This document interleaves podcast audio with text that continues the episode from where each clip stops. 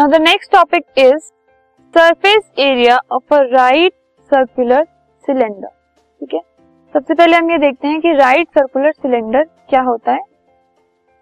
If we take a number of circular sheets बहुत सारी अगर हम सर्कुलर शीट्स ले लें of paper and stack them vertically up we get a figure called right circular cylinder तो अगर हमने इस तरीके से एक सर्कुलर शीट ली ठीक है?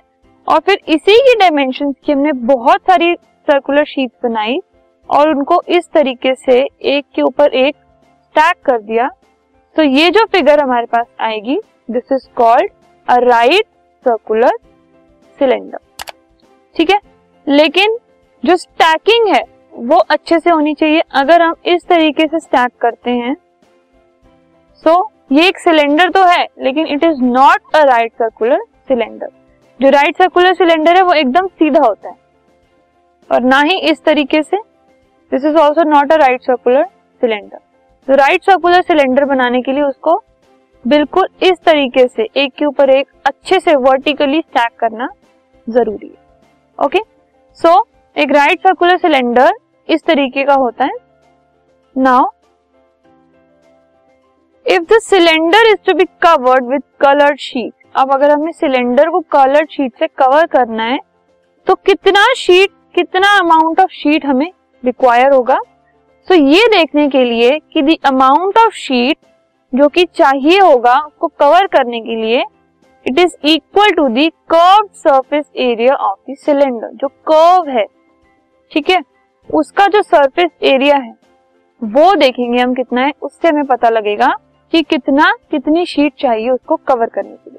तो कर्व सरफेस एरिया की जब हम बात करते हैं, उसमें टॉप और बॉटम इंक्लूडेड नहीं होता। ठीक है? कर्व मतलब जो जितना उसका कर्व पोर्शन है, हम सिर्फ़ उसकी बात कर रहे हैं। Now the formula for the curve surface area for right circular cylinder is 2 pi R H now what is pi R and H अब इस केस में अगर आप देखो सो so ये एक सर्कुलर शीट है। So, यहाँ से ये अगर मैं इसको आर मान लू ये रेडियस है। रेडियस को हमने आर मान लिया। और ये जो इसकी हाइट है इसको हमने एच मान लिया। और पाई की value is equal to twenty two by seven या three point one four according to the question so जो एरिया है curve surface area right circular cylinder का वो है। Two into pi into R into H where R is the radius of base of the cylinder and height of the cylinder is H ठीक है? If top and bottom of the cylinder are also to be covered अब, अभी तक तो हम curve surface देख रहे थे। टॉप और बॉटम हमने नहीं लिया था। अब अगर हमें टॉप भी लेना है बॉटम भी लेना है, ठीक है? सो उसके अंदर हमें एरिया ऑफ़ टू सर्कल ऊपर का एक सर्कल नीचे का एक सर्कल ऐड करना पड़ेगा। ठीक है? So we have to add the area of two more circles to the curve surface area so उससे हमें टोटल सरफेस एरिया मिलता है। टोटल मतलब कर्व वाला पोर्शन भी, ऊपर का पोर्शन भी, नीचे का पोर्शन भी। और कर्व मतलब ऊपर और नीचे का हटाकर जो कर्व वाला बचता है, सिर्फ़ वो portion so total surface area right circular cylinder का क्या हो जाएगा?